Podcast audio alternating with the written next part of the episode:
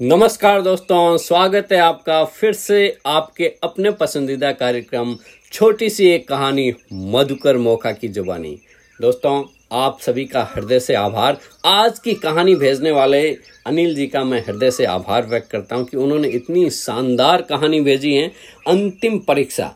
आप सबको पता है कि दोस्तों, जब भी हम स्कूल से या कॉलेज से एनुअल एग्ज़ाम देते हैं लास्ट एग्ज़ाम देते हैं तो फिर उसके बाद उसके बाद हमें डिग्री मिलती है सर्टिफिकेट मिलता है और हम हमारे जीवन में आगे बढ़ते हैं। दोस्तों, ये कहानी है प्राचीन भारत की, जब गुरुकुल की व्यवस्था थी, गुरुकुल पद्धति से लोग पढ़ने जाते थे। तो ऐसी ही शानदार कहानी बने रहें मेरे साथ और सुनते रहें छोटी सी एक कहानी मधुकर मोखा की जुबानी। कहानी का शीर्षक है, अंतिम परीक्षा। साथियों हुआ ये था कि एक गुरुकुल के अंदर एक गुरुजी ने, जब उनके तीन शिष्य उत्तीर्ण हुए और वे अपने 25 वर्ष पूरे ब्रह्मचर्य आश्रम के पूरे करने के बाद जीवन में वापस लौट रहे थे। गुरुजी ने कहा कि तुम्हारी एक परीक्षा और रह गई है और वो मैं जाते समय ले लूँगा। वे विद्यार्थी राह देखते रहे।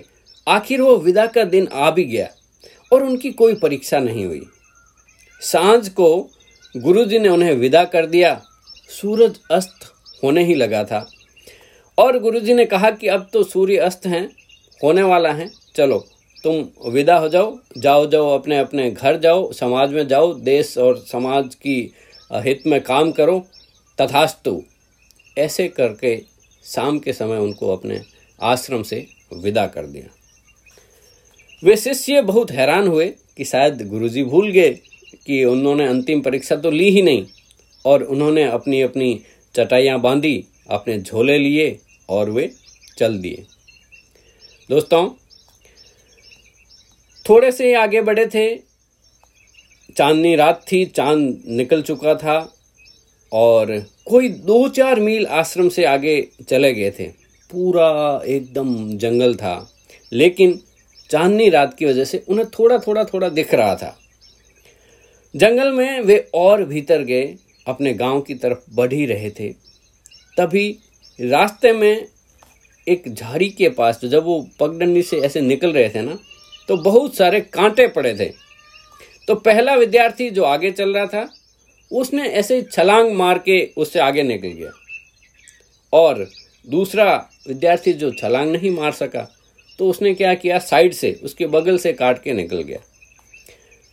तीसरा व्यक्ति, तीसरा विद्यार्थी जो सबसे पीछे चल रहा था, उसने सबसे पहले वे कांटे उठाए और वहाँ से साइड में डाल दिए और फिर आगे बढ़ा। दोस्तों, थोड़े से ही चार कदम आगे बढ़े, वे सब हैरान हो गए कि उनके गुरुजी वहीं झाड़ी के पीछे छुपे हुए बैठे थे और उन्होंने उनसे कहा कि जो दो छात्र आगे निकल गए हैं कृपया करके वापस लौट जाएँ। उन्हें अभी भी पढ़ना बाकी है।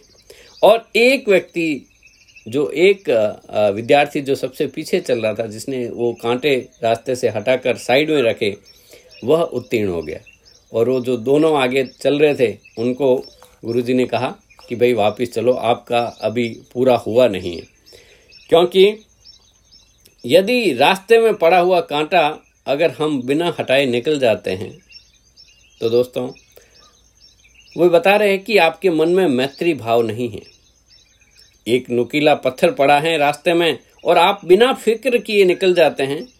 आप किसी को चोट नहीं पहुंचाना चाहते, लेकिन आपको किसी की चोट से बचाने का मन नहीं है। ऐसा मनुष्य शांत नहीं हो सकता। उसके भीतर अभी भी शांति की भूमिका बनने में कठिनाई है। छोटे से पत्थर को हटाना। ये एक छोटा सा जेस्चर है कि रास्ते में गिरे हुए पत्थर को हटा देना या एक कांटे को उठा देना, इस जगत के प्रति आपकी मैत्री भाव को प्रतिवेदित करता है। दोस्तों, ये छोटी छोटी बातें हैं जो जीवन में हमें सीख कर जितनी भी इन्फॉर्मेशन आप देखिए कि गुरुकुल पद्धति में कितनी शानदार व्यवस्था थी, वो जीवन जीने के तरीके सिखाते थे, जिससे मनुष्य का जीवन शानदार तरीके से जी सके। और यदि शिक्षा पद्धति ऐसी हो, जिसमें केवल इन्फॉर्मेशन भर दी जाए, खाली साइन थीटा कॉस थीटा से क्या होने वाला है दोस्तों? यदि आप सहमत हैं, आपको ये अच्छी लगी हो कहानी कि हाँ ये पद्धति बहुत ही सरल थी और ऐसी ही शिक्षा की पद्धति होनी चाहिए तो आप मुझे वॉइस मैसेज भेज सकते हैं। यदि आपको ये कहानी पसंद आई हो तो लाइक शेयर सब्सक्राइब ज़रूर करें। दोस्तों, आप जानते हैं कि ज्ञान बांटने से बढ़ता है और आप उसमें सहयोग कर रहे हैं। तभी तो 10 के से ऊपर लिसनर हो चुके हैं, इस शो के प्ले हो हो चुके हैं। ये सिर्फ़ आपकी ताकत है। धन्यवाद दोस्तों। आप तो बस ऐसे ही हँसते रहें, मुस्कुराते रहें, वो सुनते रहें छोटी सी एक कहानी मधुकर मोखा की जुबानी। कल फिर मिलते हैं। जय हिंद जय भारत।